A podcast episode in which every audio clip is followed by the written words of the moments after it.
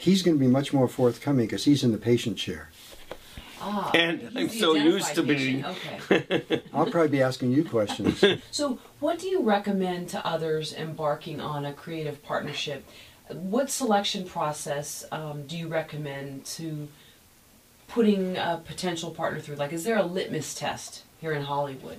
Um, Well, I don't know what the. Oh, I'm sorry, I didn't mean to interrupt. Oh no, please, please. No, the I don't think there's a litmus test because I've known I've known people from my dad's my dad's generation down to you know my generation and much younger people, and there's all kinds of partnerships. For me, I, I have a litmus test after having a number of failed partnerships and a couple of really good ones.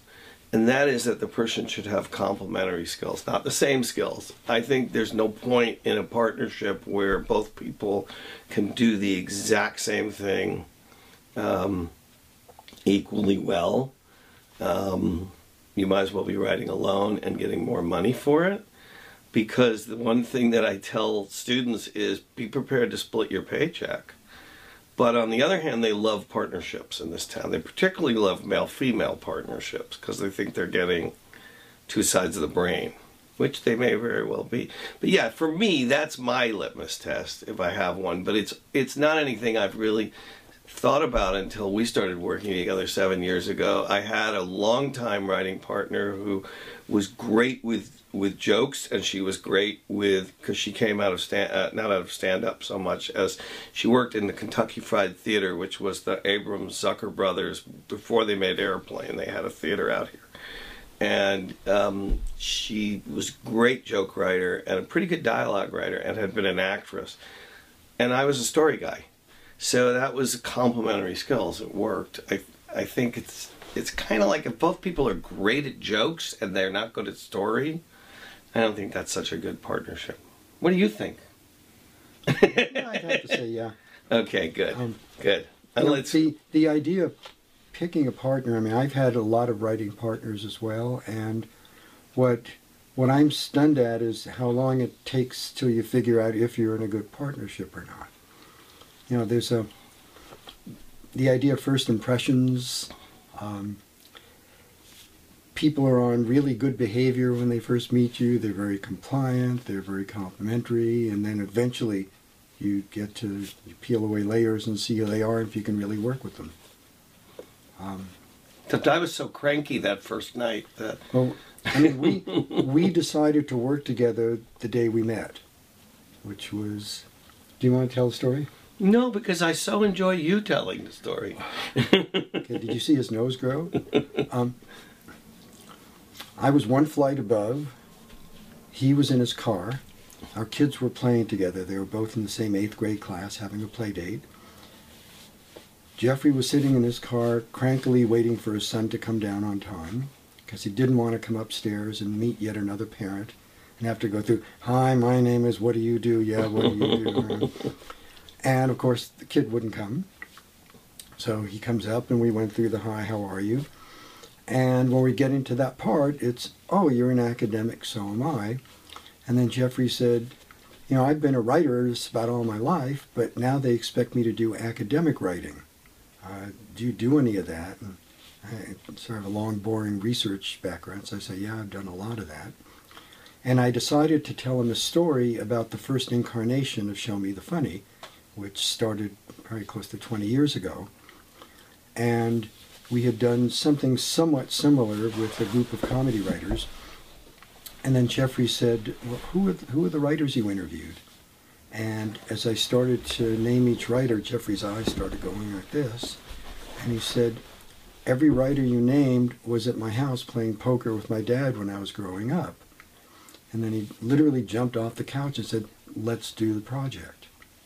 So it all happened within that first night. So the people that you've talked to, who've come to you and maybe had questions about their own partnerships, is it that one of the other side of the partnership is not following through on details? Maybe they're a little flaky. Is it an overpowering of egos? A little bit of both. All you know, of, it all could be that. yeah. so many things that could make a partnership not work. Yeah. It's kind of like friendships and relationships. It's like if you said to somebody, "Well, Do you find the relationships don't work because people butter their toast too loudly and scrape the, you know? It could be. It could be just about anything. I do know a partnership that broke up because the one guy would sit and they'd always work at his partner's house, and he was picking a picking apart fabric. He was so nervous that he was. he and the wife had just recovered the sofa, and he was un. I mean, I'm sure there were other reasons, but that was part of it. You know that they just got on each other's nerves. Also, I think that I think that you have to really have a mutual respect. I, what I find with particularly with young writers is that one person will let the other person do 95% of the work and then want 50% of the credit. And um, that's not going to work. That's kind of what you were saying. That's not going to work. You know, um, I expect that in 20 year olds, but by the time you're 30, you better know that you're going to have to put. And then I also think you have to sit down and decide. Sometimes we've never had to actually do this. Decide who's going to do what. It just sort of comes naturally. Like I, for example, with with the interviews, I love. I don't know why this is such a strange thing. Peter absolutely hates transcribing, and in the first book we we we hired people to do the transcribing, but for some reason I said, well, I'll, he's doing so much, I'll do the transcribing. I kind of like it. I can kind of edit as I do the transcribing, so it takes a little piece out of the process. We don't have to. So as I've gone along, I've kind of taken that on, and he takes on other things. But we don't. I don't recall having major discussions about it or hmm. anything. It kind of what comes naturally to each of us. We have a pretty good ebb and flow in terms of who's good at what and likes to do what. I try to get him to do more, but it does, you know, and sometimes it works. You know. He's basically not strong enough.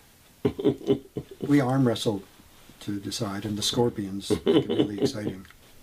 Karen laughed. I think we're doing okay. Either that or she's enormously polite. I'm going for the polite hypothesis. You mentioned in the book Show Me the Funny that you were pleased with many of the writers with whom you interviewed because you felt that they stopped with their typical PR pitch and you got them to really let down their guard. And, and some of them spent like three, four hours with you. Oh, yeah. Well, you know, again, when we first started talking about interviewing writers, that the interview is such a difficult way to get things out of people because they it's very easy to romanticize yourself when you've achieved a lot and talk about the way you wish you worked or think you might have worked. Um, and we wanted to know how they worked. So by doing this different format, having a process-based interview where we said, work, we'll watch. Um, a lot of the writers commented themselves on how different this interview felt. And one of the things that we found interesting was almost everyone at some point talked about being anxious. I mean, these are really top professional writers. None of them had any difficulty doing it. But they all said, you know, I'm going to come up with something here, and then it's going to be compared to all my top level peers, and I want it to look good. I want to feel good about what I did. And it was, we were stunned at how good they were. I mean, every one of them was just such a good pro. And they just stuff issued forth. And when we would stop and ask them questions or say, well, could you also do this? Could you also do that? Sure. They just pivot on a dime and just go somewhere else. I, I really think, other than the post game questions, uh, you know, if we had another word other than interview, they're almost not. They're really not interviews. We just don't have another word. They were like it. voyeurisms for us. We just watched them. I mean, work. you know, sometimes we got involved, sometimes we didn't. When there were partnerships, when we interviewed partnerships, we almost never said anything.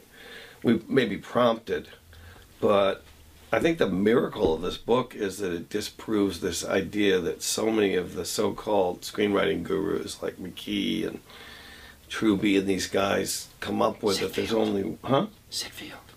Uh, well, Syd is kind of back in the '80s, but uh, and the irony of Syd Field is that he never wrote a narrative script. He was a documentary filmmaker, so and the process is reversed in that. But they always say there's one way to do it, and of course, there's this book proves that there's 25 ways at least, and that's pretty cool. And to take to take the same exact premise, which is generic, really, and to make 25 different stories out of it was just so cool to be a part of. One, one of the things that's been really nice is that um, we've gotten a lot of writing professors around the country to use the book with their students.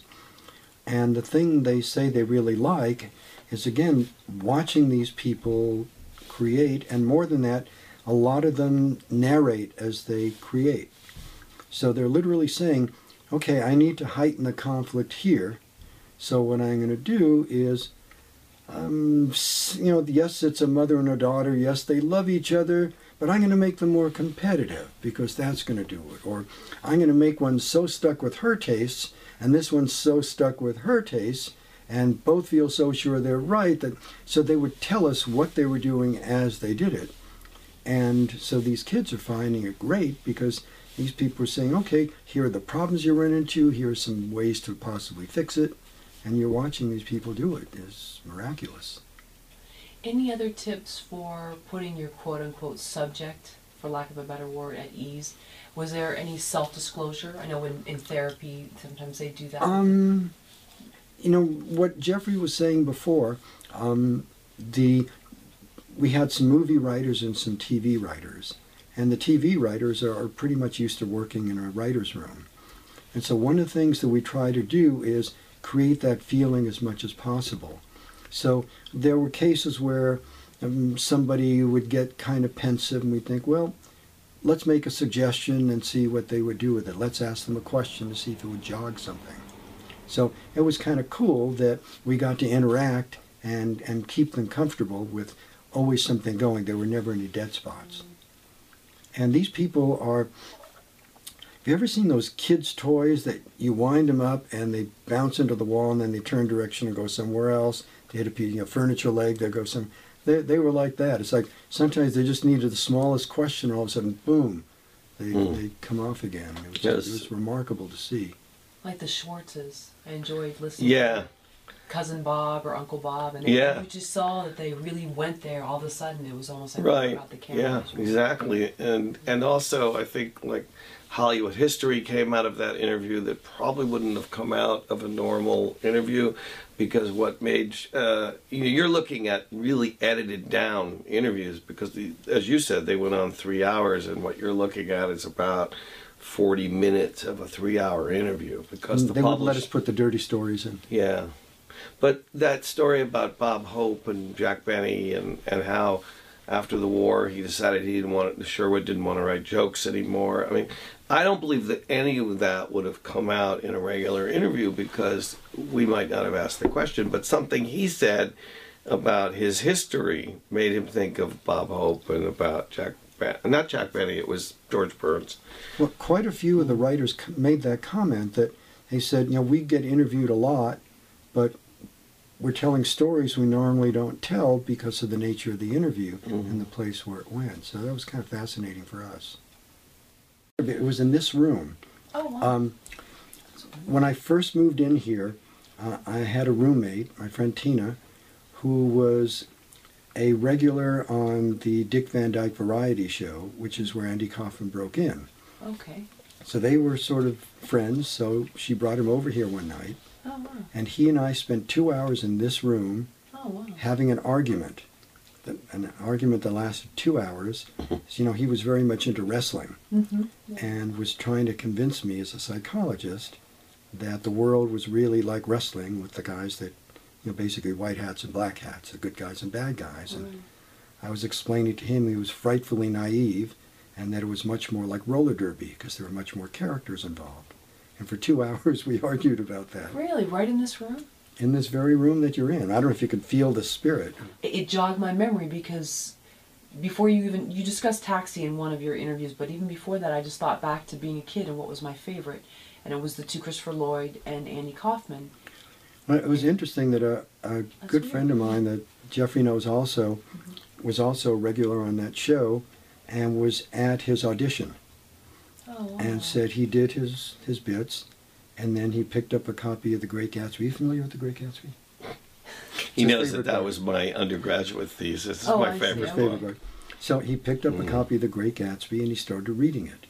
Not like a funny reading, not like a serious, just reading it. the way if I said, "Hey, read this aloud," Right. and everybody was kind of staring at each other, and five minutes goes by, and that's a long time to be sitting there watching a guy who's supposed to be auditioning reading a book, and they're staring at him like this guy's from Mars. This is so weird. Ten minutes goes by, and somebody starts to kind of giggle a little bit, and within like 12 minutes, everybody's rolling on the floor. People like holding their chests because it hurts so much from laughing so hard. And all he did was kept reading. Yeah, it's really tragic because he was so young and he was so talented. I actually went to uh, grammar school with his brother, And uh, um, I, I I think I must have met Andy was a little kid, you know, but um, I was when Man in the Moon came out when the Jim Carrey movie came out. Um, I remember they used to do this thing called E E Hollywood True Stories. I don't know if they still do them and I, I happened to be channel surfing, and there was this kid, Mike Cal- Michael Kaufman, who- you know sometimes people's faces really st- you still see the child face. Right, right. It was just weird because it all came back, you know, from that's like sixth grade or seventh grade we were in together. Wow. Then they moved to Great Neck. There was Manhattan, and they moved out to Great Neck. Came from a like a middle class Jewish family. It was they were not poor. They were not, you know. He was, and apparently everybody I know who worked with him, including um, Heidi Perlman, who's in the book, Right, right. she who's was a right. good friend of mine. Um, he was just a mensch. He was just a very sweet human being who could get away with the Tony Clifton stuff that he did because he was such a good guy. And Well, there was, my friend told Yeah. me a great story that he'd become pretty good friends with him. And one day Andy Kaufman calls him up and said, I got this great new character, Tony Clifton. And he's this insult guy, and he's a terrible singer, and he's just nasty, and everybody's going to hate him. It's going to be so funny. and then years later, they happened on each other and said, Are you still doing the Tony Clifton character? And he said, What are you talking about? I'm not Tony Clifton. He said, That's a totally separate guy. he said, Andy, you told me when you made the character up. You called me and told me about him. You disguised. He says, No, no, no, no. He's a different person. And he denied hmm. that it was him. after he died, I can't think of the guy's name, but the guy that Paul Giamatti plays in the Bob movie Zmuda. w- went and did the character in tribute to him for a while. Yeah. Oh, wow. Anyway, I met Orson topic. once. Oh, you did? Okay. Yeah, I met him at my friend Ted's house. He could barely get in the door. It was about two years before he died. Very, very. He was holding court. I shouldn't say I really met him because I, I think I, I was so frightened, you know, because I hold him in such high regard that. Oh, uh-huh. And this is weird. Tina, the, the one I was telling you about who lived here, was his assistant towards the end of his life when he was doing his mentalist act. Oh, Did you know he had a, an act? Oh, sure. He was Yeah, a Tina was magician assistant. all his life. Yeah. But he would, she would go out in the audience as a shill and say, you know, uh, what does this person have in his pocket? And, uh, Right. He's got a wallet and a comb. Wow, how did you? Think about Orson Welles, it's so tragic, as to have your greatest success when you're 24 years old, and then you know you live into your 70s and you never have that again. That, that's why we're glad we haven't peaked yet. Um, I had a very close friend of my dad's was an actor named Elliott Reid, who you can look up. He was in everything. He's in his 90s now. Oh. But Elliott was one of the Mercury players. He lied to Orson Welles when he was 18, told him he was 21, got into the Mercury players on the radio. And then Orson had all these movies that he didn't complete and then he would sleep with some countess and she would give him the completion funds and he would go and he'd call up ted and all of these other guys that he worked with and they'd go out to palm springs and they'd shoot until he ran out of money again. So there's like as peter bogdanovich was talking about there were like there were like eight or nine incom- un- uncompleted uh, orson welles films that are Why out make there. such a big deal about Schubert, one symphony? yeah. Wow. Oh, isn't that that's interesting? I mean I, I learned all this late Growing up, my favorite uh, characters were on Taxi. You know, Mm-hmm. Jim Ignatowski, played by Christopher Lloyd, and uh, Latka Gravas, played by Andy Kaufman. Back then, com- uh, comedy seemed so much more observational, so much more simpler. It seems Mm-hmm. like now everything's snarkier and, and meaner, in my I, I. I agree with that. Um, Taxi was pretty edgy for its day. Um, and um, I talked to Norman Lear about this not long ago. He loved um, Everybody Loves Raymond because it was an observational show. But you take something like Modern Family, it is kind of, well, the first season was great. I think it's kind of gotten stupid now. It's kind of like who cares? I mean, the I think the thing you're pointing out, I could be wrong. I don't mean to read your mind. After all, I'm not Orson Welles, but but um, And I'm I- but um, what what I think has happened is that the networks, not so much the networks, but cable saying don't bring us anything that isn't edgy and when you get so edgy i don't even know what that means but when you go there you lose the characters the great thing about taxi was that the characters were the most important thing. The conflicts were so human. And and and you cared about all of those people. You even cared about louis. And louis was a jerk and you cared about him. But they showed his vulnerable side a lot. yeah. And I don't think that's why Raymond was such a great show. Because they did character. It was all about the characters. It was all about the conflict within the family. It wasn't, they didn't try to be edgy. I think they did maybe three edgy episodes. And, and you know, we don't even, I mean, again, it's like we asked all of the people in the book what comes first character what's the most important thing character or story and they all said conflict and so that's what i think that's what taxi had but it had but you they were three-dimensional people. Yeah i mean it was broad but they were three-dimensional. When you spoke to Leonard Stern, he said that uh, it's much harder to write a comedy of love and caring than it is of neg- negativity and Well, it, I mean, again, it was interesting because he, he started that by saying, I agree that conflict is the basis of all humor, but conflict doesn't have to be hostile. And that's when he came out and said, I like all of my hostility, I mean, all my conflict to come out of love. And, you know, Jeffrey and I talk about this a lot when we, we give talks that um, the standard thing, there are we learned uh, from a lot of these writers there's um, there's a bag of tricks that all comedy writers have. So when you need a laugh, there are things like the turnaround joke and things that you just here's the thing, it'll get you a laugh if you're stuck. And I remember one of them saying to me, the telephone, having the telephone ring at an inopportune time will always get you a laugh if you have a really tense situation and the phone rings, that'll get you a laugh. If you want to make it a bigger laugh, who's calling at the worst time? Your mother. Why is that funny? Because your mother has a whole bunch of ideas of how you should be living your life, which are diametrically opposed to yours. You'll love each other, and you can't, you know, what do you mean you're a writer? You should have gone to pharmacy school. Didn't I tell you? Think what you'd be making now if you were working. You know, there's a there, there's a new Rite Aid right down the street from us. You could have. So again, it's it's that sort of thing that it. Two people. I Love Lucy. Almost every show was people who love each other in conflict, and each one either knows better or will show somebody or but it was never like I'm going to get you, I'm going to smash your face with a hammer kind of, of hostility. It was always conflict of good intentions, and my good intentions are better than your good intentions. right So we're both huge fans of the Marc Maron uh, WTF podcast. oh yeah And uh, part of the beauty of what Marc does is that he seems to admit very dark things about himself, and and you know even his jealousies toward other comics or actors, resentments, addictions, etc. Do you think a good comic should go into therapy in order to know sort of the things about themselves that are sort of the blind spots a lot of people don't want to admit? I personally think that their stand up is their therapy.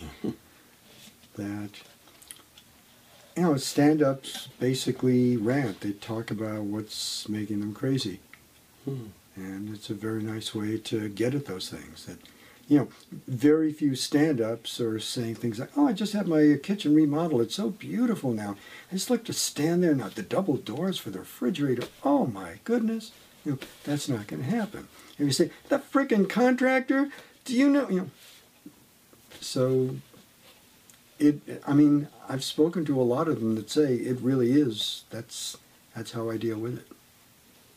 So should someone so let's suppose therapy isn't working for them. Some people it works for they they enjoy it. They have a very great relationship with their therapist and others do you think they need that audience validation?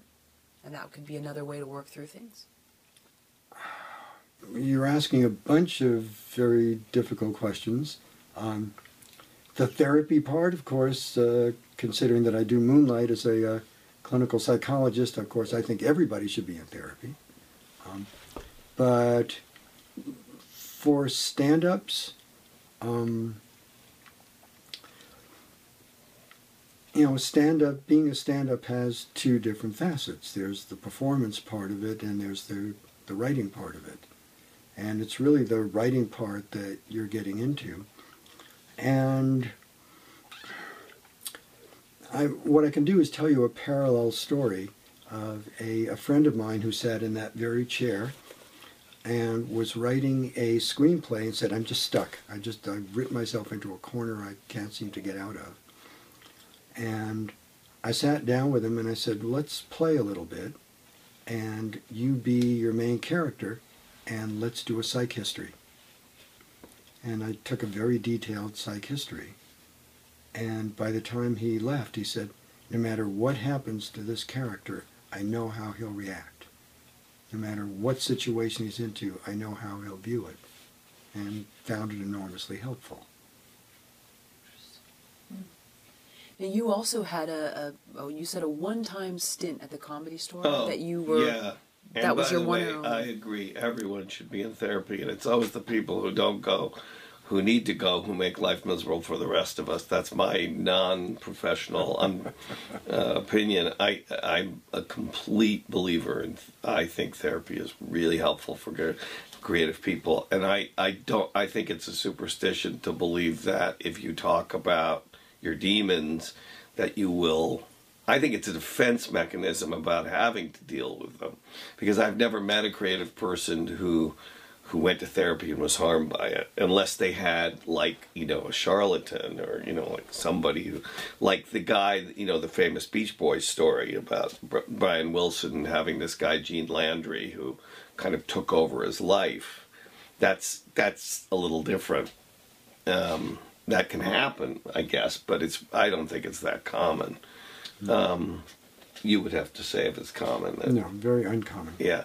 Um, but um, I just like to take over the financial part of their lives. I, I, um, I'm gonna just pretend you didn't say that. I'll say it um, louder. I had again my longtime writing partner who um, came out of stand up and sketch comedy uh, talked me into doing it one night at an open mic at the comedy store and I froze. I just just you know we planned it out, we wrote it out.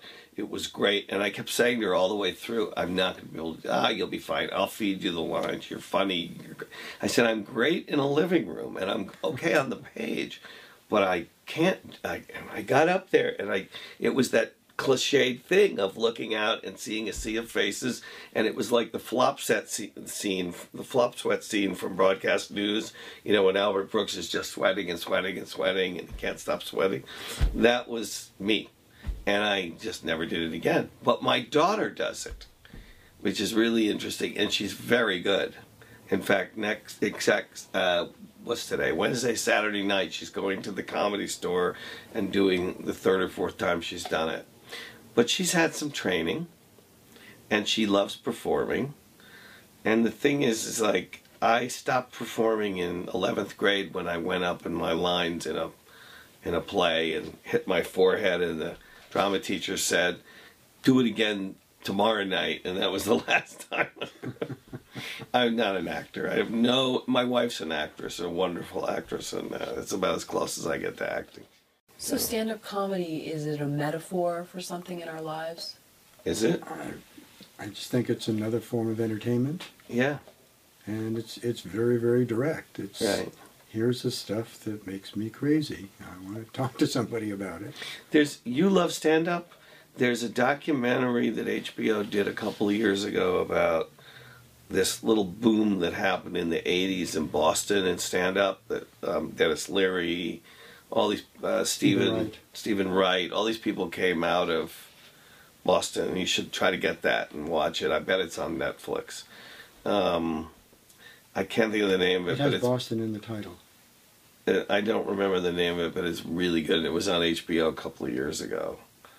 And, um, you know, we go through these periods where stand up is like the thing, and then it sort of takes a back seat for a while. But I think it's a form of entertainment that will always be there, you know. There's, there's a real problem about stand up right now because of TV and especially the internet.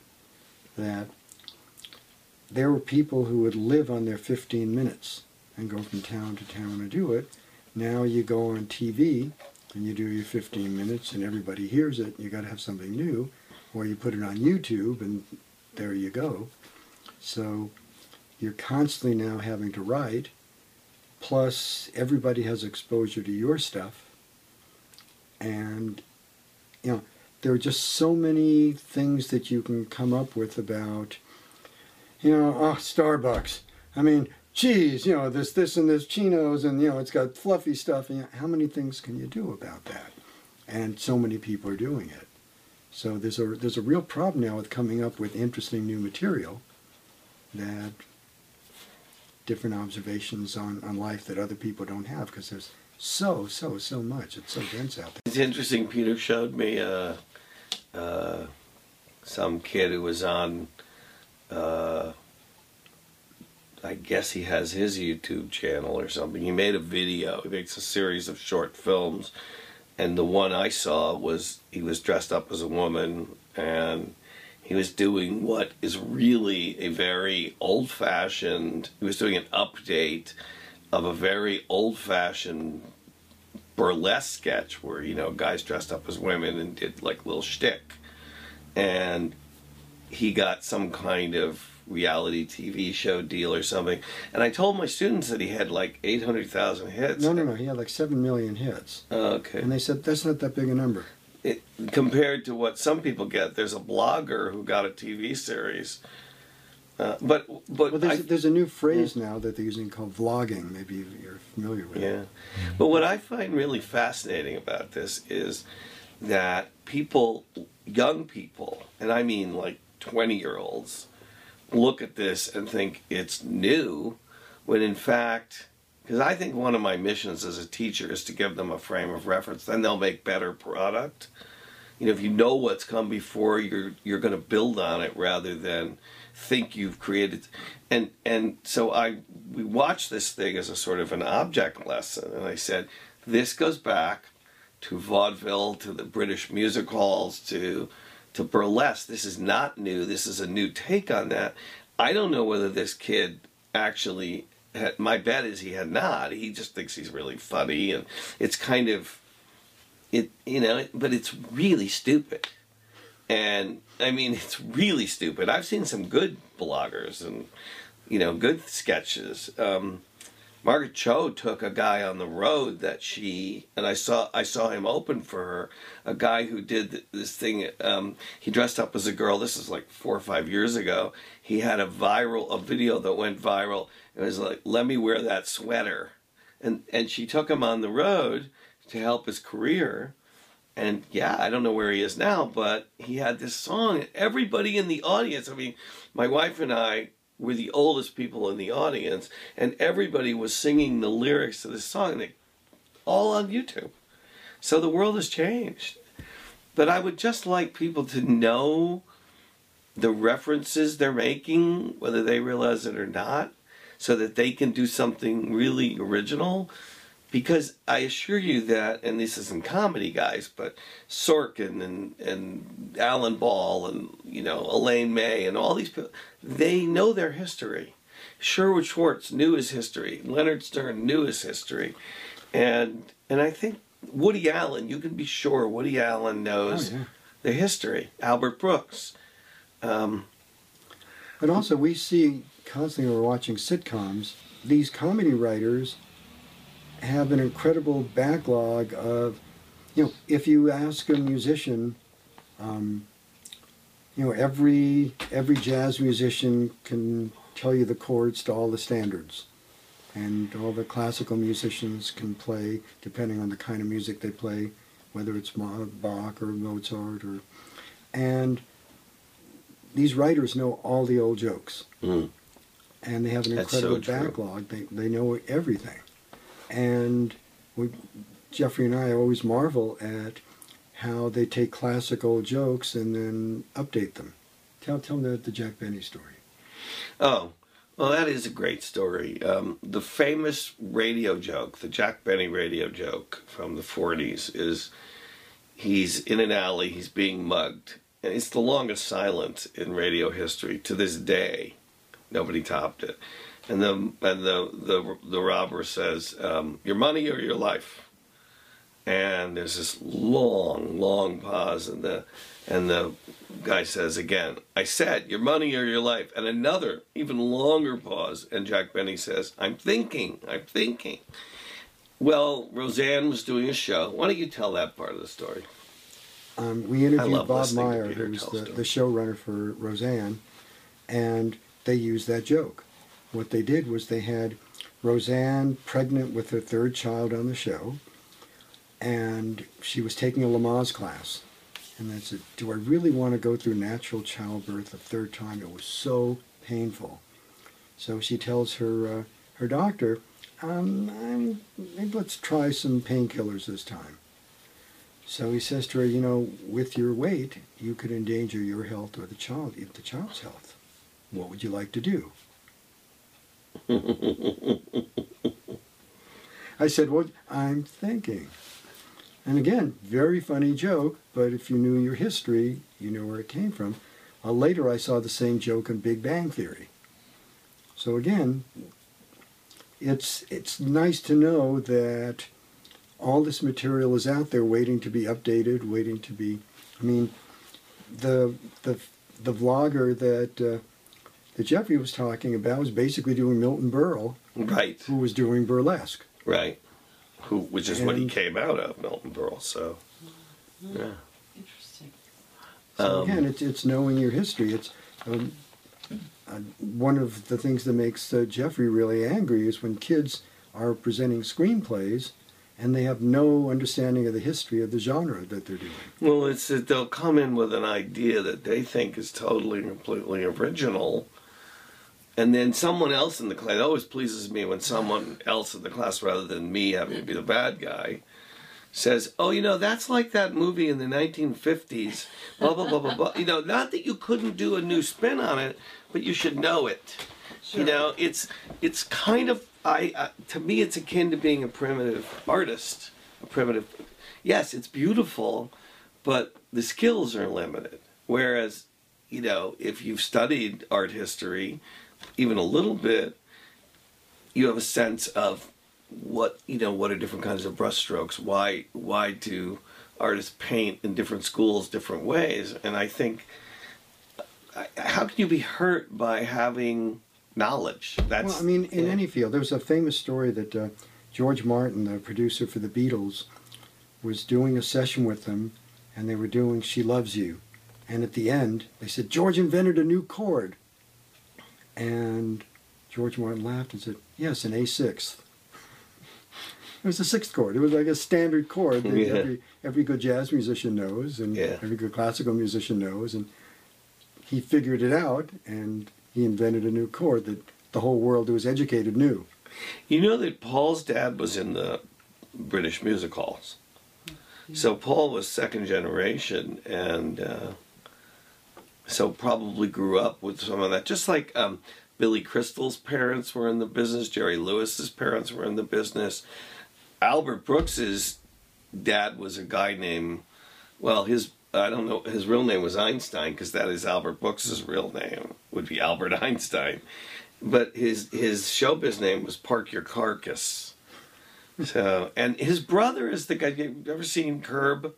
Curb Your Enthusiasm. Oh, Karen, we have to work on you. we have to get her to watch some good. T- That's a great show, by the way. I way. hear it is. I know. Well, his brother is a regular on it. There's a guy named Bob Einstein. But he also he also had another bit that he did, Bob Einstein. Oh, he Dave- played a kind of Dave the Daredevil. Yeah, he was sort of doing that real. He was doing a spin, a takeoff on the real guy that like Evel jumped Knievel. canyons, and yeah, I remember. you. he had a show uh, very early in Showtime's history. He had a Showtime series, Super Dave Osmond. Super one. Dave Yeah. Osborne. Yeah, I remember. Anyway, your turn. all of the writers that you interviewed, it seemed, were were older in age, and I know that Hollywood has, places such an emphasis on youth, and Oh, yeah. and and A, a number of the writers in the book talked about ageism. Mhm. Um, we were surprised. Peter Casey, who's 50, and you know, Wings and Frasier, he co-created those shows. He said, I couldn't get a show on now. Not at 50. To hear somebody with those credits saying you couldn't get a show on, that's pretty startling. So, what is the logic behind that? Because you Oh. would think that we enjoy speaking to people that are just have more experience. Why wouldn't Hollywood Um, think the same? Well, there, there, there, there is a little bit of mythology around this. Yes, they want younger writers, but they will never let someone in their mid twenties run a show.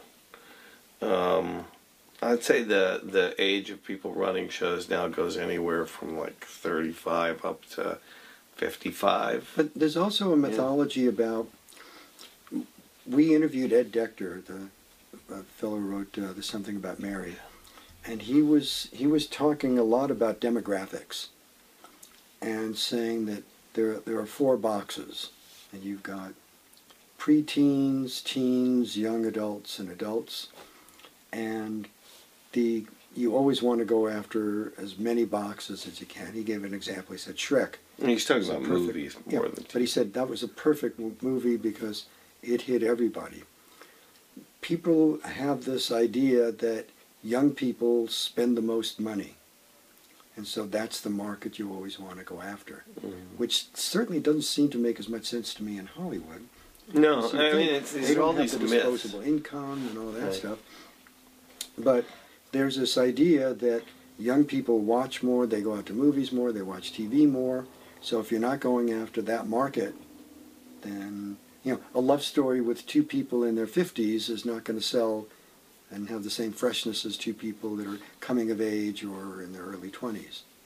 Yeah, I mean, it's amazing to me. I know it's not a comedy, although it does have wonderfully comedic moments, and it's amazing to me that Hitchcock is with Helen Mirren and Anthony Hopkins is doing as well as it is because there's really no Scarlett Johansson's in it, but it's a relatively small part, and and uh, Jessica Biel's in it. It's also a small part It's being looked at almost as a documentary. but it's a great. I thought it was wonderful. It's a great romance between a husband and a wife, and really how she did help form his career, and, and actually was his boss at one time when they were first together, and I think it's great. And I, I wish you know, and there was a period of time in Hollywood where most of the stars, most of the people working had experience and were I mean, if you think about the great stars of the 40s and 50s, and th- even the 30s, they were not kids. Um, and but just to go back to the writing thing, I, I don't believe staffs are full of people in their early 20s. It takes about five years to break in. I have a student who's 26. She's on her first show. She's certainly not running it. The two guys who are the showrunners are in their late 40s, early 50s. Uh, they've had a few bombs and a few successes. So I don't. And the answer to why, I think that sometimes they, the the networks think that young people have their finger on a pulse. That yeah, but they don't have the experience or the craft. So it, it's the only business I know of where like if you were going to if you were up for murder and you were going to a lawyer who would you go to the guy who'd been practicing criminal law for years and years and years and knew everybody in the industry, or would you go to some guy just out of law school? I don't think you would. Do, so it's kind of a weird dynamic, and it makes no logical sense, but it's what they But, do. but using that analogy, that analogy would be, yeah, but we got this hot new lawyer with incredible new vision and new techniques that has great ways to get people off that these old codgers don't get. So yeah. that's the way they're selling it. He'll put, you know, testimony on YouTube or he'll So, Exactly. so far, it social hasn't. media to get you off. I haven't seen, well, most of the showrunners I know of, drama and comedy, are older. I mean, you know, they're not kids. So, and and the people who are making decisions at the networks and at the real decision makers, the people who can greenlight things, are still older people. They're not. They'll never let a 25 year old decide how to run a network. I mean, I just don't think that's ever going to happen. Um, the business side's always going to be, you know, like banker age, you know. So So knowing that people may have an expiration date, as as cold as that sounds, mm-hmm. how should someone plan around that?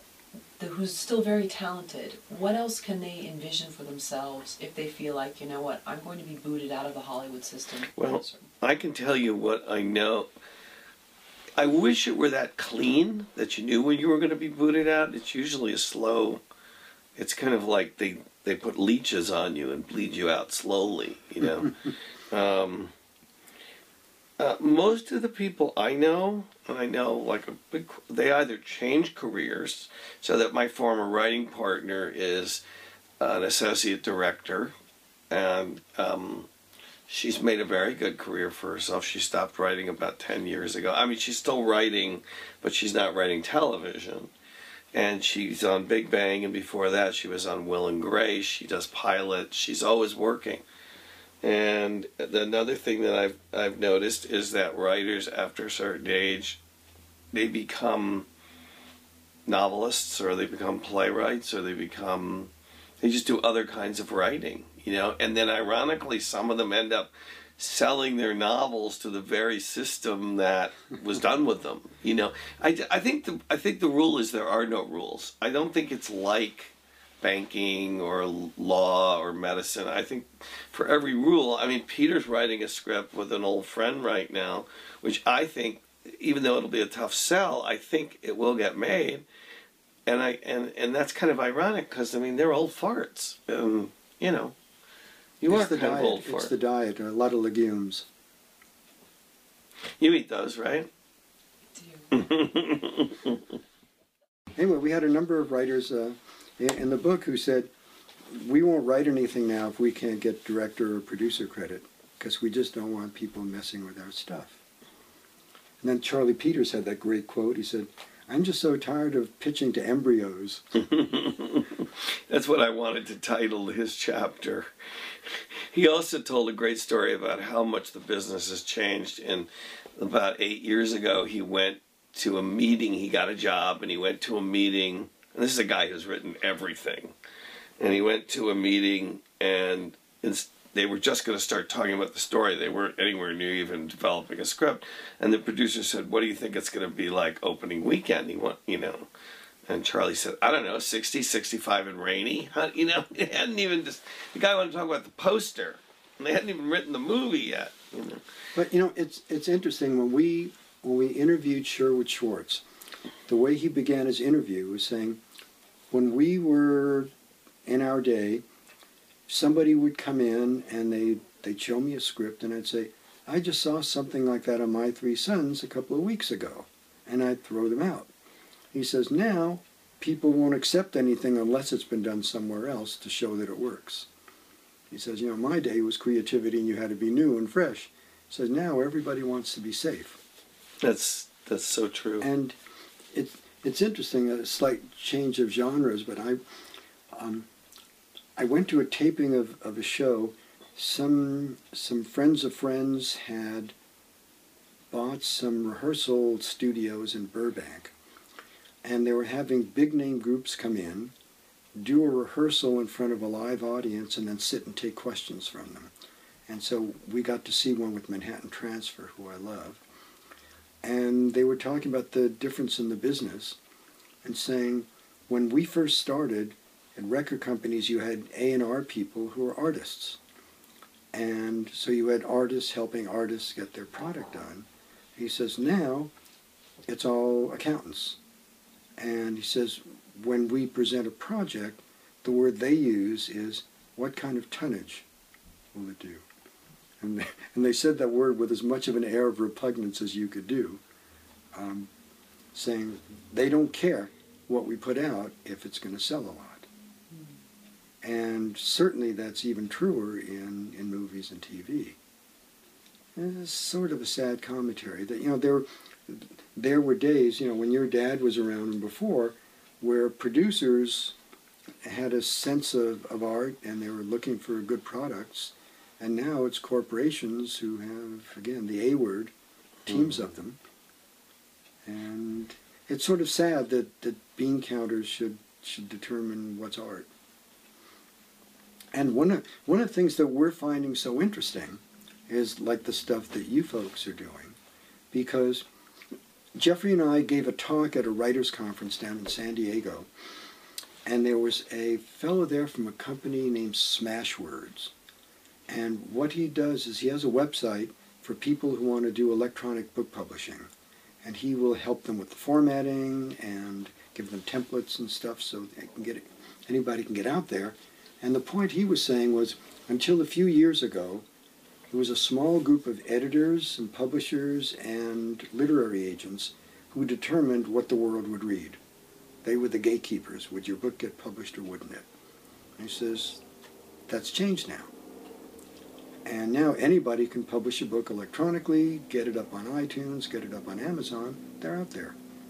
The same thing has happened with the music industry. You know, there are no more record stores. That's a thing of the past. And you used to have to get a record company to get behind you to afford studio time to go in and make records. Now, you've two thousand dollars, you can put out a state-of-the-art quality stuff in your own studio. And what we're seeing more and more now is people now, um, you know, when you wanted to do a movie, just to rent the equipment and, and put it onto film priced you out of the business. Right. Now you can you can use Avid, you can use Final Cut Pro, um, uh, Premiere, and you can do your own feature editing. You can you can do it on video. You can distribute it, all the way down to people doing webisodes and and having vlogs and doing all this stuff. So that now you don't have to have these big companies, which means they're sort of losing their stranglehold a bit. I mean, the only thing that sort of keeps the the movie industry going is the distribution channels. So it's it's all changing very very quickly. and It's kind of fun, and it's it's the interesting thing that technology is doing. Yeah. You know, I, funny story apropos of nothing. Um, I had a friend years ago who taught in a music department, and she had a, a doc in, in piano performance. And just to make small talk, I asked her if she had seen this new sequencing program. Do, you know what music sequencing software is? Um, basically, you can take a computer, put in notes from a synthesizer, assign the sounds you want to them, and I could sit down and, and recreate a Beethoven symphony on it. And she looked at me very huffily and said, That's putting musicians out of work. And then later I saw her going in to teach a class wheeling in a phonograph. And I thought, how funny that she doesn't realize historically that that's the thing that killed live music. That there was a time, you know, when people write music now, um, they deal, they get a publishing deal with a record company, but publishing used to mean literally publishing sheet music to put on your piano and play, because real people who wanted music in their houses had to play music till the phonograph. And she looks at this new technology and doesn't realize this old technology was there doing that. So it's Yeah. interesting because again, Yeah. it was it was movie theaters and then TV and now computers, Hmm. and all these avenues are opening up for young filmmakers, young writers, young directors, cinematographers. That's what you guys are doing. It's Yeah. basically you're Playing a new pioneers. wild frontier. I will say the one place where they seem to fail at that, and they should have, is when they tried a couple of years ago to replace live music in Broadway musicals because there's nothing like sitting down and for what they charge, especially because there's, you know, like um, Book of Mormon was like two hundred and twenty-five dollars a ticket for a lousy seat you know, and to get there to pay all that money, and then they're going to can they're going to bring in canned music. So they luckily the unions stood up, and so they made some kind of deal where they have fewer musicians. But I still think there's nothing like live music. You know, it's great. It's great. You know. So but again, you know, in terms of opportunities, it's like, you know, you said you started out doing radio stuff. You used to have to get on a radio station and very limited number of slots, and you had to jump through hoops, and you had no control, and it's very empowering. Yeah, and now with video, same thing. You used to have to be able to get on a network. And, right. You mentioned uh, in the book that professional writers know how to take a story idea and make it commercial. So, how does an amateur writer develop this skill? You know, several of the writers said, you know, I had no formal training in writing. I just lock myself in the room and I watch sitcoms, and I'm sort of an analytic type, and I just figured out how they do it. And it was interesting that they were pretty much self-taught. David Breckman, who whose um, who, whose brother created Monk and who was on Monk for many years on Saturday Night Live before that, David is young. He's forty He's very young. Just a kid. And, um, he he. But he wishes he was 24 again. He um, he learned from his accounting. He just was in love with every aspect of the business, and studied everything. And um, and st- and the thing he said, and that he tells his students because he's teaching now, is expect for your first couple of scripts to be really lousy and be happy about that. Embrace that because that's you learn much more. This is what I would tell the I, I don't like the word amateur, but this is what I would say to a beginning writer. Embrace crap. Embrace it, allow it to be bad because that's the way you learn. You don't learn from writing something good. Nobody does. That's another one of those myths that's out there. The idea that, and a lot of young writers think, oh, I do one or two drafts and I've done my job. Oh, but, but real professionals know that it's 14, 15, 16, 17 drafts. Um, you know, and that you and that you be concentrating on different things in each draft. But that's the hardest thing I have to do with students is say to them, start, do it again, do it again, you know, there's some good stuff in here. You're not telling the story you think you're telling. Um, do and that they get so down on themselves when it doesn't come out perfectly in the first draft. They and, don't have talent. And there is no perfection ever, and any professional writer will tell you that that there's it's it might be great, but you take any great film that you can think of. Just think of King's Speech, which I think is arguably one of the best films of the last five years. That started as a play, which he had put away because the queen asked him to. You know that story, right? She had asked him not. She wanted. She said not while she was alive. He he he was doing a reading at some little theater in London, and the director's mother brought him and said, "You have to make this. You have to film this." You know, it's weird the way things happen, and you know, and he's not a young guy either that that writer. Um, so I don't think there are any rules. Again, it's it's you know it's patience. Um, Joyce Carol Oates, who's one of my favorite novelists, said that the difference between an amateur writer and a professional is that she talked about herself. She said that when she starts writing, this is good advice, I think, for beginners, that it'll take four or five weeks and if she goes to the desk every day, the book will start to form. But you've got to go every single day and show up, even if it's for two or three hours. And what happens with beginners is they don't, they, they give up around week three and they think it's not going to come. You have to tolerate the, the frustration, you have to tolerate the bad writing. And this goes back kind of to um, what I get out of this partnership. Um, Peter is very, very good at slinging things up against a wall and and letting it be whatever it is. I he's very fast, and I am. It's like dental surgery for me. The first draft. I would probably rather have a root canal than write a first draft. Um, it's very hard when he gives me something to look at. It's much easier for me to come in and say, okay, well, this could go here, or maybe I am just. Some people just love writing first drafts, and some people hate it. I hate it. I love rewriting hate writing.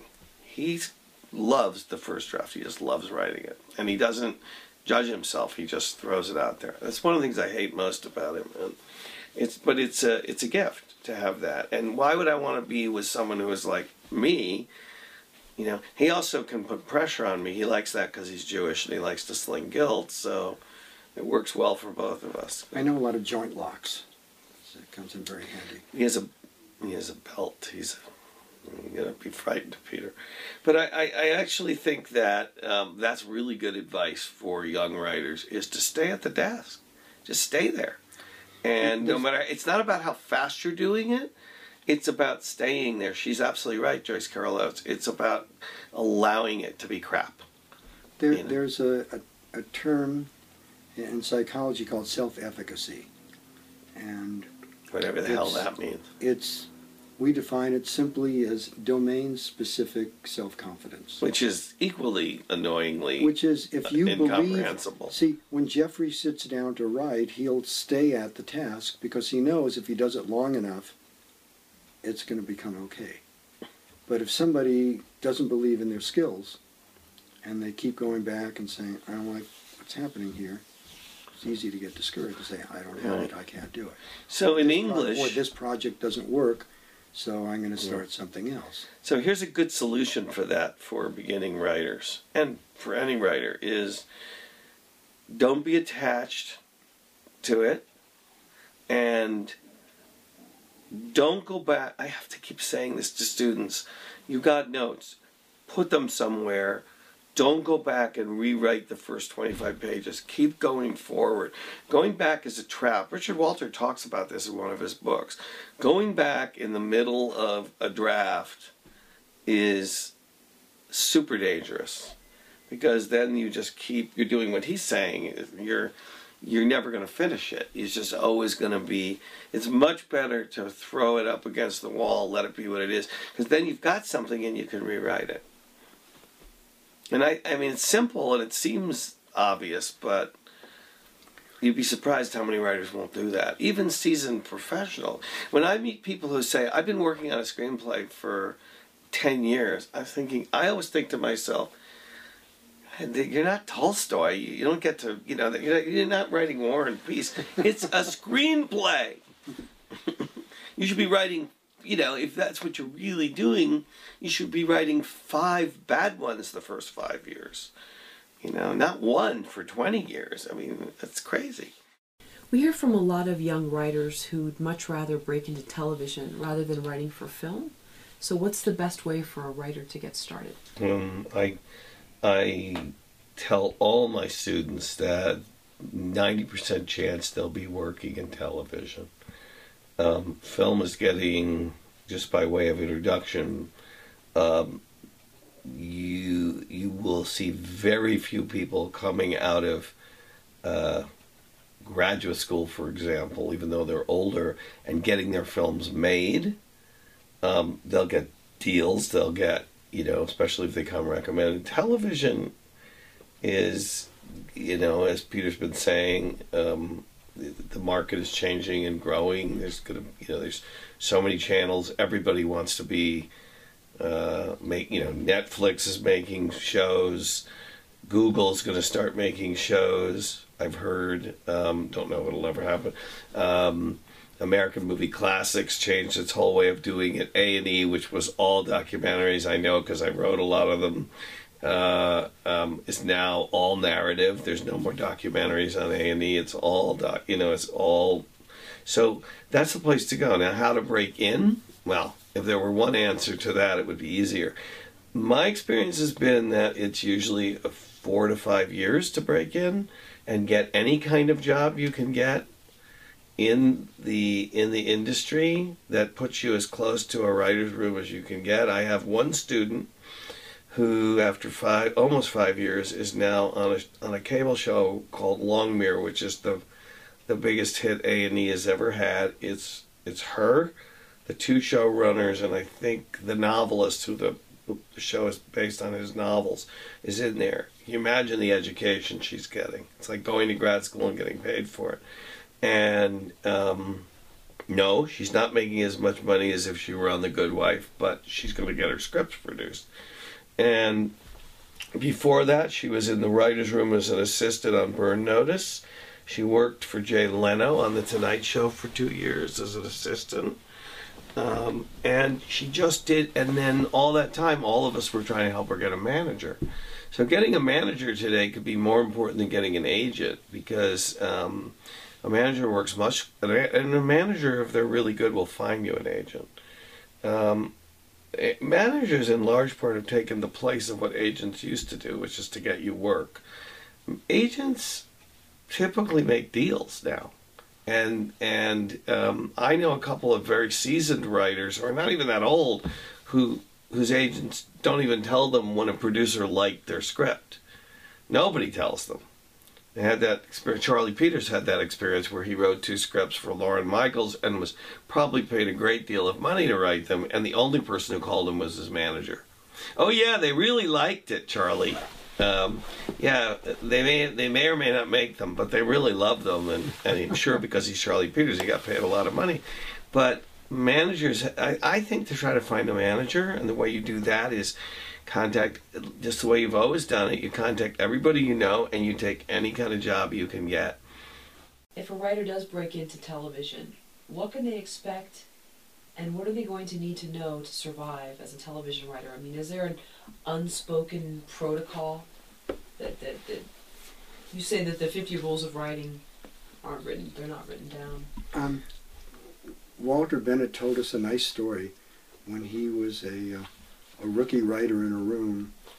He pitched a joke and oil painting, and then 20 minutes later, one of the more seasoned writers pitched the same joke and everybody cracked up. And he said, Hey, I just pitched that joke 20 minutes ago.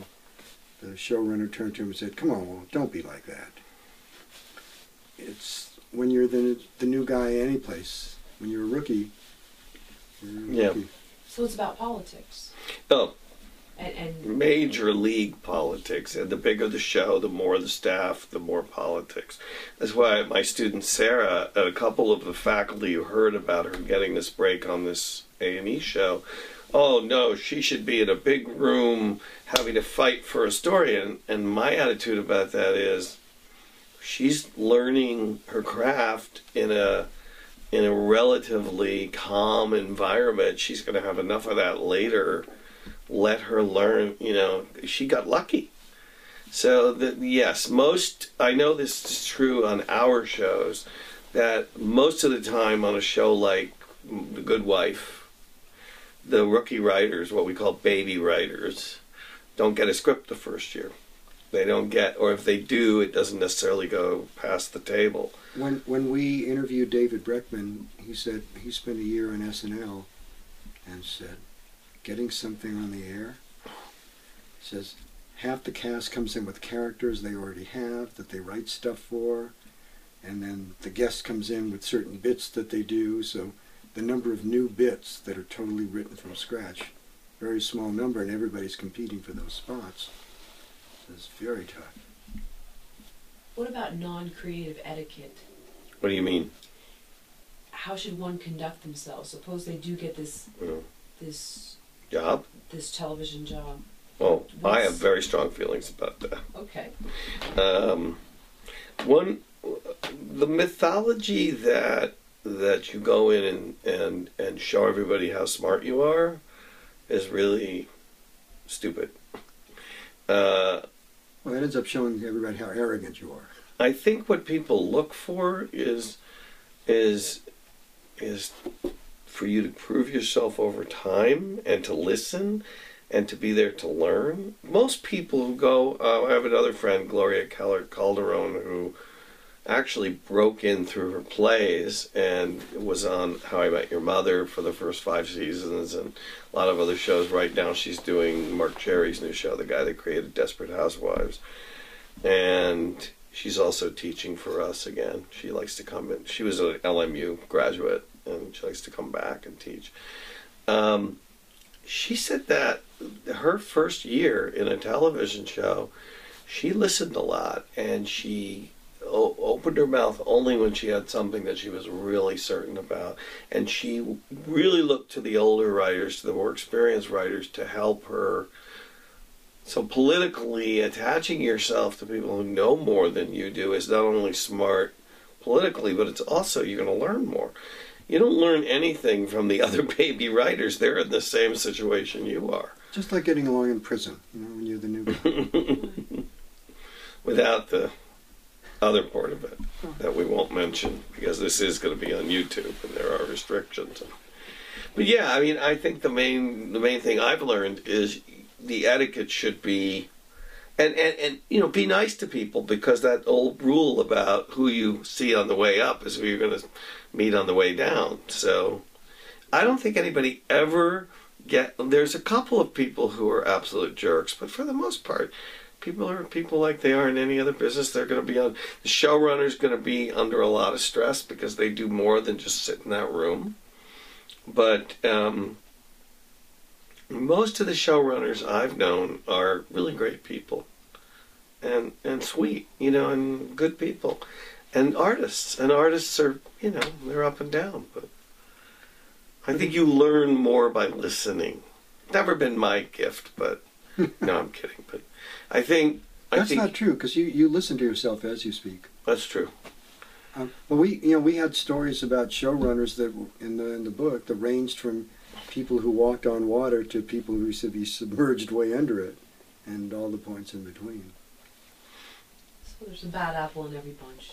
Yeah, Well, but it um, really colors the flavor of the room. And, you know, Mm. Peter Casey uh, talked about a room he was in where he came to the room late one day and brought his own cornflakes with him, and went to pour milk in there, and the showrunner came in and said, "That's just for coffee." He says they were that cheap. mhm. And he said he learned, you know, we used to take the cast, uh, the writing room out for dinner if they had to stay late, and you know, to treat them much nicely, and he got much more out of them. So, Yeah, the the Charles brothers, who you mentioned, Taxi, they used to take everybody to Chasen's, which you know the great old now closed restaurant. They used to take them, you know, for premieres of the show and cast parties, and they treat. Uh, Phil Rosenthal used to have activities that he would do with the writers' room. You know, everybody on the show would go to Disneyland on a weekend, and they would pay for everything. Well, probably the network paid for it, but um, no, I think only two people left Raymond in the all the years it was on, and one came back. So two people left, and they both went to Sex in the City, and one came back. And they, Sex, they described it like family. yeah, There, yeah, there were other rooms where people were saying, "I just hated walking in there." It was Yeah. just- Yeah. yeah. But Um, it's interesting the pressure that um, um, one of the writers for Raymond, uh, Lew Schneider, told us a great story that he was in a room, and Lew was also a stand-up, and the writer next to him said, and he whispered a joke to him, and said, "Would you pitch it for me?" Because he didn't think he was a good enough joke teller, and Lew was a stand-up, and he wanted to make sure he got his joke in. and He wanted the best presentation of it. I mean, it shows you what some of the pressure is like there sometimes. know your strengths, I think, and work on your weaknesses is what I I've heard. You know, that's what a lot of I didn't like the room. I have to be honest. I um, I've only been in a few because when I was doing it full time, it was still there was a lot of freelancing, and I don't think there's enough freelancing now. I think shows get stale very quickly because the same eight people are writing it. You know, and that works on HBO and Showtime because they don't do more than twelve. They do the British model of twelve to thirteen shows a year, but when you're doing twenty four Good Wives, they can all be good. you know, and I don't know. It's it's sometimes I think they get stale, and there's a big difference between The Sopranos and Revenge, for example, which you know seems to me a little. I've only I've only seen two episodes, but it seems a little soapy, you know. Um, so I, I think you know I, I think we might all be better off if there were more freelancing. But I didn't like the room. I I was never comfortable in it. My partner was great in it again because she was an actress and she was very good doing that stuff. I couldn't wait to get out of there and write something, which, by the way, nobody in a writer's room ever really wants to do. They would much rather sit there and talk about sports and and who they are dating, and I mean, and that is about half of what goes on in a writer's room. I would say more than half, probably, and a lot of eating. So it sounds like you have to be really good in social settings. Yes, yes, or be with a partner who's really good. Um, if I were doing it now at my advanced age, I would probably enjoy it more. I just didn't. I didn't like the judgment, constant judgment. Um, you got to be willing to be. And I never had those experiences where it was like Raymond, where people were really respected, or you know, like Cheers or Frasier, where people were. You know, one of the things that Lew Schneider told us in uh, "Show Me the Funny." I just thought I'd mention the name of the book case anybody wants to buy it. Um, uh, um, is that a lot of what's wrong with television is that people get through on false credits. So that you hire somebody who has credits that they really didn't earn, they're not their credits, which I think is fascinating. And it explains a lot of what I've seen over the 25 years that I've been around it. You know, it's like, that is really scary that they could get hired on something and then, of course, they can't deliver. You know, um, there's a thing in movies uh, called a discretionary fund that when an actor has had a number of hits, uh, like um, Emilio Estevez, uh, this is a great story. Emilio Estevez, uh, when when the Mighty Duck movies were doing so well, the studio gave him a discretionary fund, which is really just saying, here, develop some properties. We may or may not make them. And I don't even know if they're doing that with anybody but the really big stars now and he developed a, he developed a script which sold on the pitch, which was a, a fish comes up on land. This is all these two guys said. A fish comes up on land and has to and and becomes half human and ha, has to interact with human beings and figure out how to get back in the water. And they bought it. And of course they never made it. So there's a lot of I know this is really far from the writer's room. I, uh, you might have noticed I have ADD, but that's okay. You know, we've all got our crosses to bear. Yours today is mine. It's yeah. So yeah, I mean, I, I again, it's like a lot of what gets by in Hollywood is based on an idea, and you could be great at pitching, by the way, but if you can't, uh, Right. if you can't write, sooner or later someone's going to figure that out. You know, so you might think about bringing a producer along. Uh, who can help you not only pitch it but develop it into a good script because Peter's got a very close friend who is a great producer and a manager who I think has made scripts better by being in that partnership and that so I don't know. I'm wandering a bit. I'm sorry, Karen. I wander. I think some people, you know, even though they might be very creative in in large groups, I think sometimes they can have problems, and I think Yeah. that makes them seem one way, but they're really not. It's just No. that social anxiety or whatever it is. Well, when we interviewed Michael Elias, he rooms were just starting to be in vogue now in sitcoms. He, he and his partner created Head of the Class. That was probably back in the seventies, and he said, "That's not writing, and what comes out of there doesn't sound like one person's voice." Mhm. Hmm. So he had a lot of problem with it. Yeah, I don't think I would do well in a room. You're doing fine here. Well, yeah, but I'm good in small groups. I'm not good in. It's a room. Yeah, and and Alan Ball, you know, people like Alan Ball and Aaron Sorkin, they have very small rooms, and they'll tell you right up for Aaron Sorkin tells his staff, "I'm going to listen to all your ideas. We're going to spitball, but I'm going to write the scripts." That's how he gets Fair. that voice. Yeah. you know.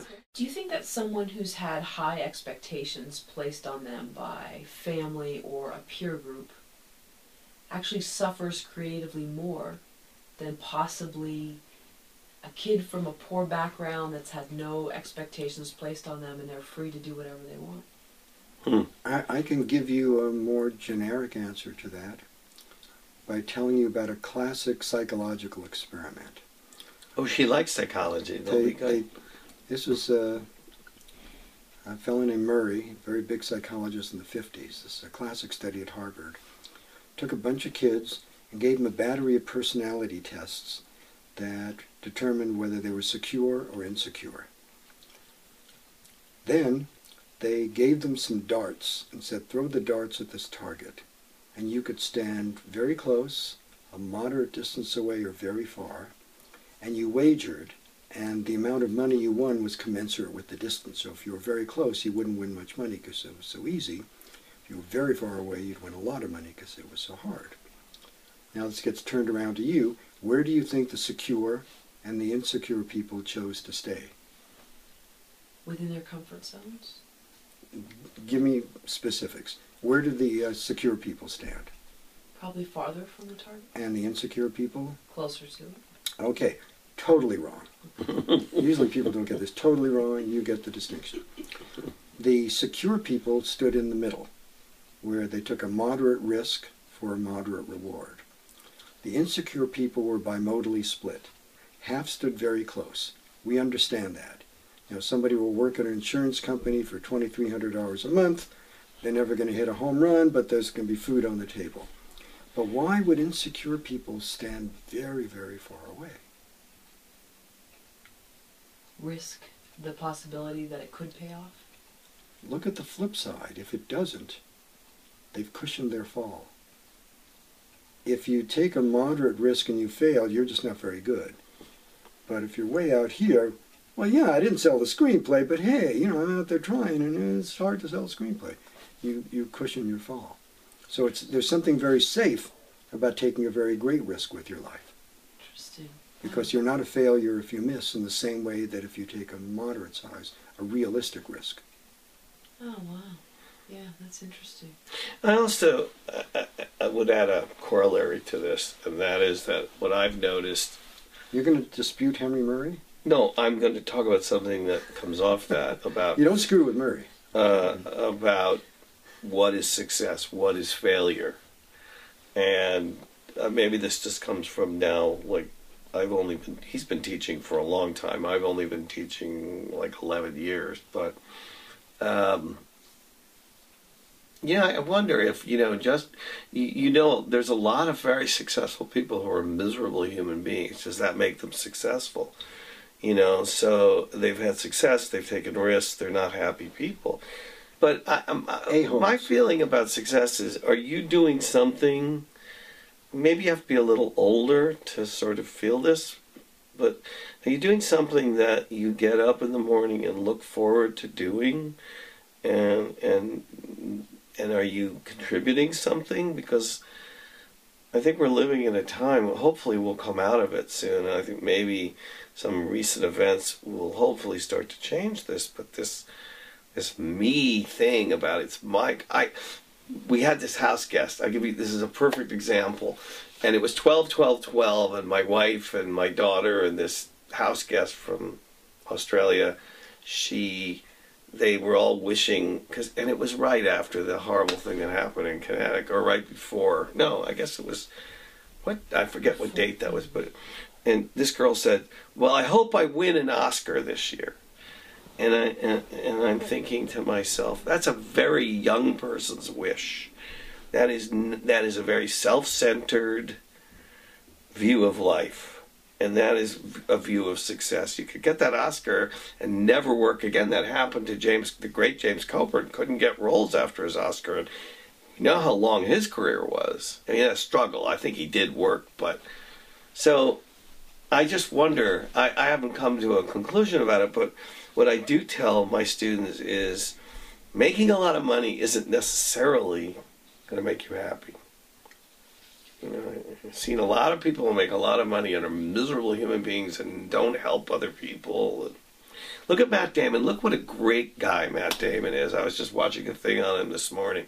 He's taking his life, which has been blessed, and he's passing it on. George Clooney, another great guy, right?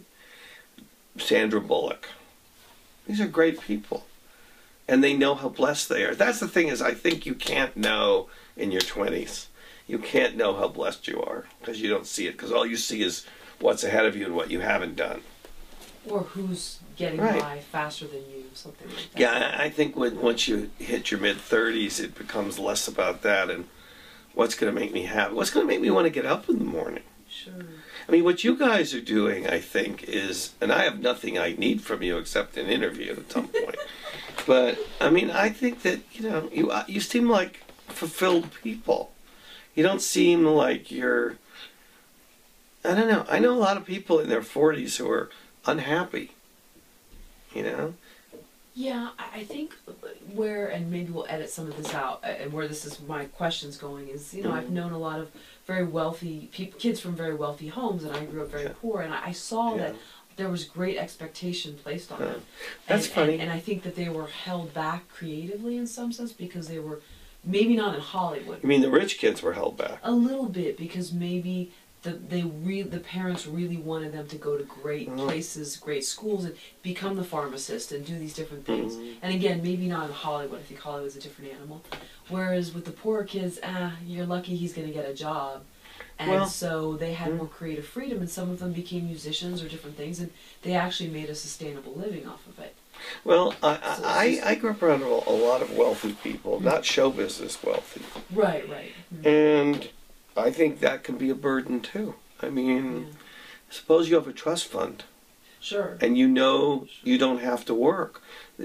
I mean, Drive isn't there. I mean, I think, uh, you know, I, I come back to Steven Spielberg. I think if Steven Spielberg had been born with a five trillion dollars, he still would have done what he's done because it's his need to make movies. He's had that since he was a little boy. Right. But I, I, I, I've been close to people whose lives were ruined by having money. You know, back, I was talking to an accountant. Accountants come up all right. Um, who was telling me that right around the time of the, toward the end of the dot com boom back in the 90s, that he had a bunch of clients who were average, middle aged couples who all of a sudden were part of this company. Now they have $38 million and two kids. And he said, How am I going to get my kid to want to study algebra in high school when he knows he's going to get $14 million in the trust fund? Like, what kind of. And they worked out all these weird incentives for their kids, you know. If you oh. get this kind of grade point average, you get this. If you graduate from this school, you get this. If you get this kind And literally, they were trying to build incentives in because they felt it would be crippling to know that no matter what you do, you're covered. See, I grew up having absolutely no expectations from my parents. My dad was out here. I was raised by my pretty much by my stepfather and my mother who had issues, mental health issues. And you can edit this out if you want to. I'm sure it's boring as hell. But the part that's interesting is I think sometimes rich kids or kids who have you know, who, who are okay financially, can their parents don't, or their grandparents or whomever, they don't have any expectations either. I, Yeah. I don't think there are rules. There are no. I mean, again, it's like every every case is individual. Right. I, I can tell you with people having sat in that chair that all different backgrounds, there's no There's no rules. In Karen's chair, or my chair. your chair. You talk about how common it is, I guess, for comedy to come from tragedy, and you used one example of was it Elliott, Elliott uh, Shoenman, Yeah. who reenacted. Uh, he and his sister reenacted the ride, that cab ride, hmm to his father's suicide. Mhm. Um, so, how common is this, and why do we use humor to cover up for pain? Okay, well, it's it's two different questions. Um, um, we have to bring in the F word. Um, Freud. Oh. Um, wrote about three different forms of humor, one of which was using humor to deal with painful emotions. And it's basically a coping mechanism. we actually did some research years ago where we looked at the relationship of death and I, I'm humor. not part of the we. Hmm? I wasn't part of that. A colleague and I, Oh, there you go. That's better. a real colleague, Yeah. a psychologist, a scholar, and I.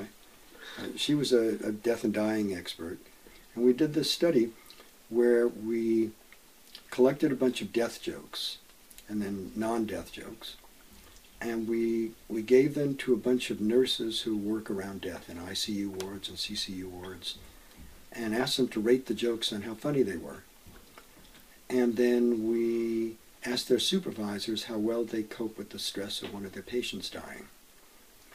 And uh, what we found was that the ones who were better at coping were more able to see the, the humor in these jokes than people who weren't. You know, in there are people who are really good in stressful situations of being able to see the humorous side of something. Mhm. And it's a way to deal with things to not be so terrible. Um, it, there was a, a great story that, matter of fact, that Elliott Shoenman told us about Home Improvement, that they came up with an idea for a show about cancer. And the network said, absolutely not. There's no way we're going to have a. So they asked uh, Tim, go in and fight for this. We want to do this show. And so reluctantly, the network agreed, and it got the highest ratings of any show that they had that season. Then the network came back to the writers and said, could you write us a few more cancer episodes? Do you have any commentary? About why the humor is often the flip, the drop, the that it comes from such a dark place. Right, a lot of co- uh, comedians actually come from. Well, I think most most com- most stand-ups are pretty unhappy people. Um, I think that the reason, for me anyway, this is my observation, is that is that I could take Hamlet. Anybody could take Hamlet and flip it and do it as a as a comedy. Would it be any good? No, but I could do it. I mean, they're very close, really, on the scale. And comedy is much harder to write because it's much because unless it's forced, comedy is much harder to write.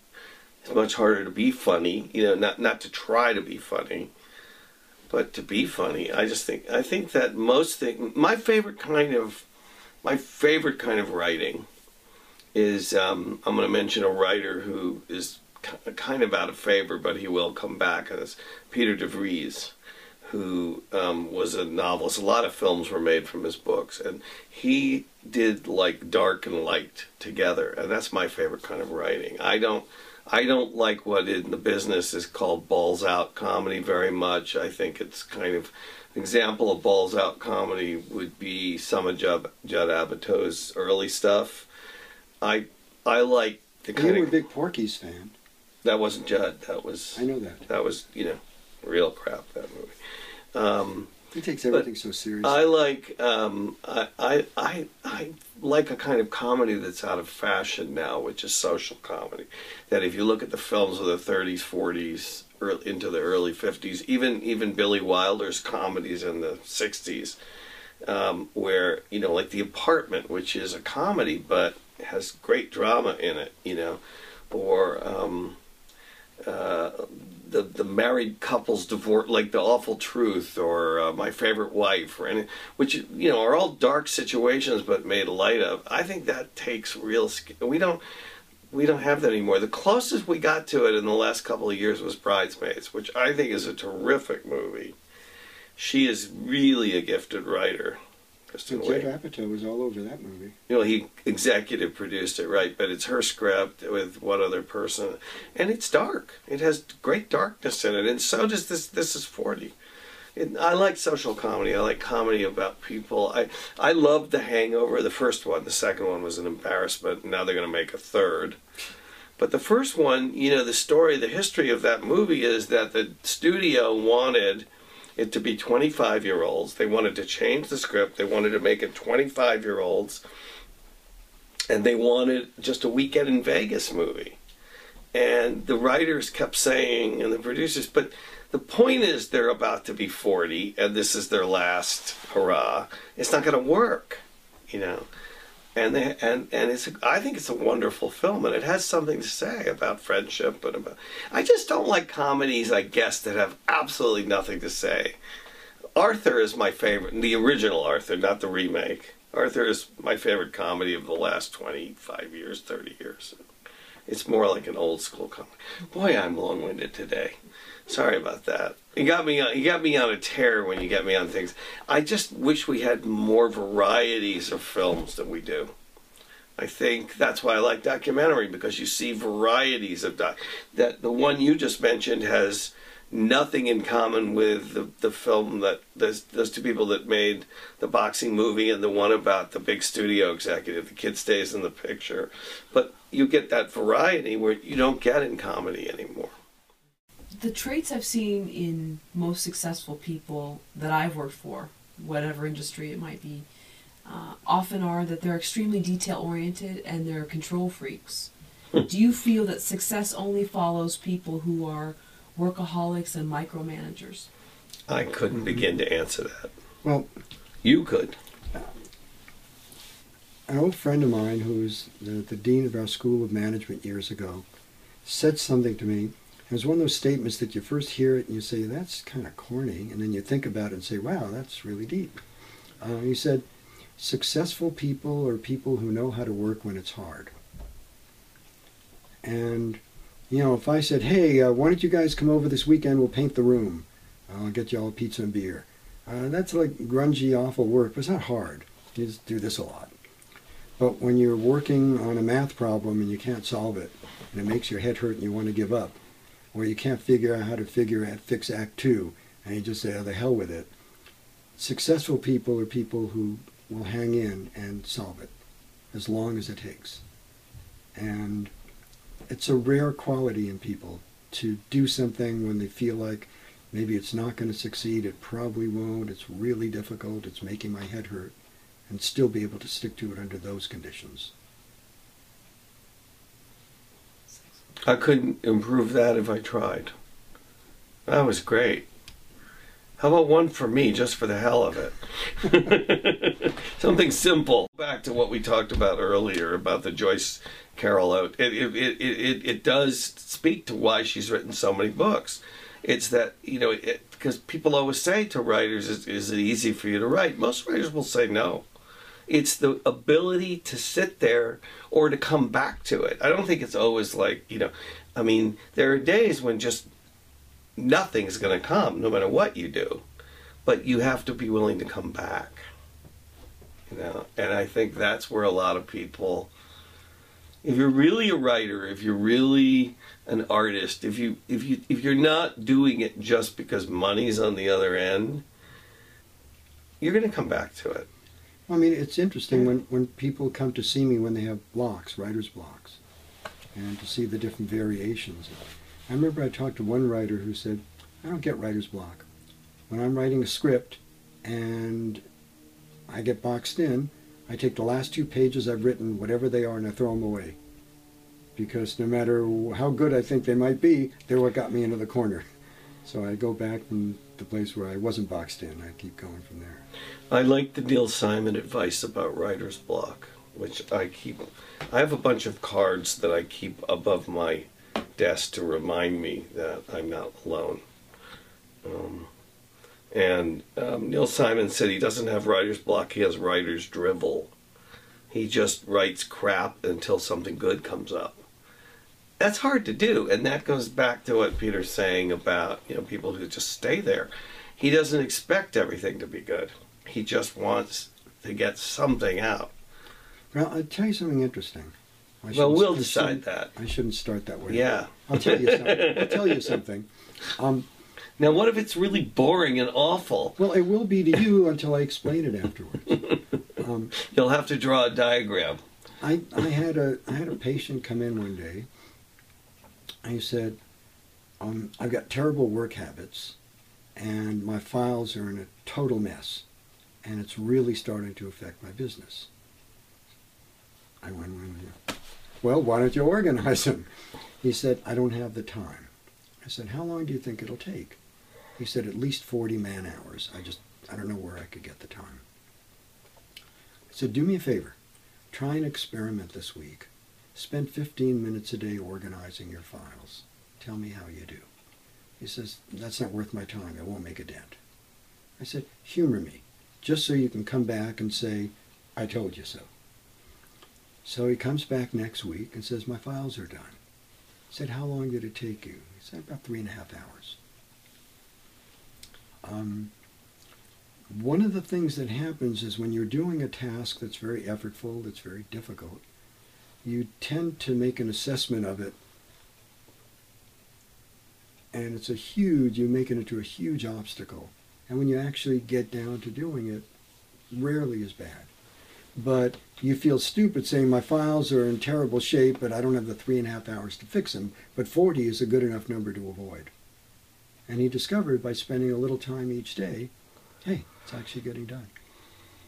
So the so what jeffrey's saying as much as it hurts me to agree with him is it's that the tenacity of staying with it. And and not just it, it's interesting to me because when i study people with time management problems some people have trouble getting started and once they begin they're okay other people can get started easily but they can't stay but again if you make a commitment for even a short amount of time 15 minutes, half an hour every day. But I mean, I, I tell people quite often, even if you have to be staring at the clock, Mm. Saying, okay, eight and a half more minutes, sit there, stare at the clock. At least you're down there somewhat involved. Eventually, some little breakthroughs happen, something comes out of it. But it's so easy to, to go back and say, gee, the last two and a half weeks I haven't even looked at that script. Yeah, and guess what? Never going to finish it. So, uh, do you think a lot of people suffer from low frustration tolerance, and they? Absolutely. Ooh, LFT, major epidemic in this yeah, country. absolutely, and and and smartphones and all the things that they come with are not helping it. In my in my observation, uh, I'll tell you a great thing. A friend of mine studies technology and learning. And he's a professor at the university, and he says to his students, every 15 minutes, I'll give you a one minute phone break. Hmm. I want your phones away. I want the sound turned off, and you can text and answer messages every 15 minutes. I'll give you a minute. And he says he gets great focus and concentration from his students. He said, before I did that, all they were thinking about was this vibrating in my pocket and what is it? And there are studies that show mhm. that kids have trouble being away from their phones for a certain length of time. Mm. But if you give them a long enough time to get something done, but short enough so they know they can get to it if it's important, that's a good idea. they kind of calm down. I was at a restaurant in uh, in Italy five years ago in uh, in Siena. There was a restaurant that our friends wanted. To, we were traveling with them, and they wanted to go to, and um, it was in a cave, in a real cave, and they had done this. You know, something could never happen in this country. Happened at the door. You put your cell phone down. You put your name on the back of it and you put it in a basket. It was a cell phone free restaurant. And it was the most wonderful dining experience I've ever had. No There's kids. nothing No more. kids. There's nothing more. Our kids No, work with us. nobody under 30 could, could be in the room. But, you know, we're so used to now someone picking up a cell phone at a table next to us. Uh, I don't bring my cell phone mostly when I go to dinner. I don't want to be bothered. But you do when you go to lunch. That's true. But so do you. It's different. Yeah. It's different. So, I need to. I'm important.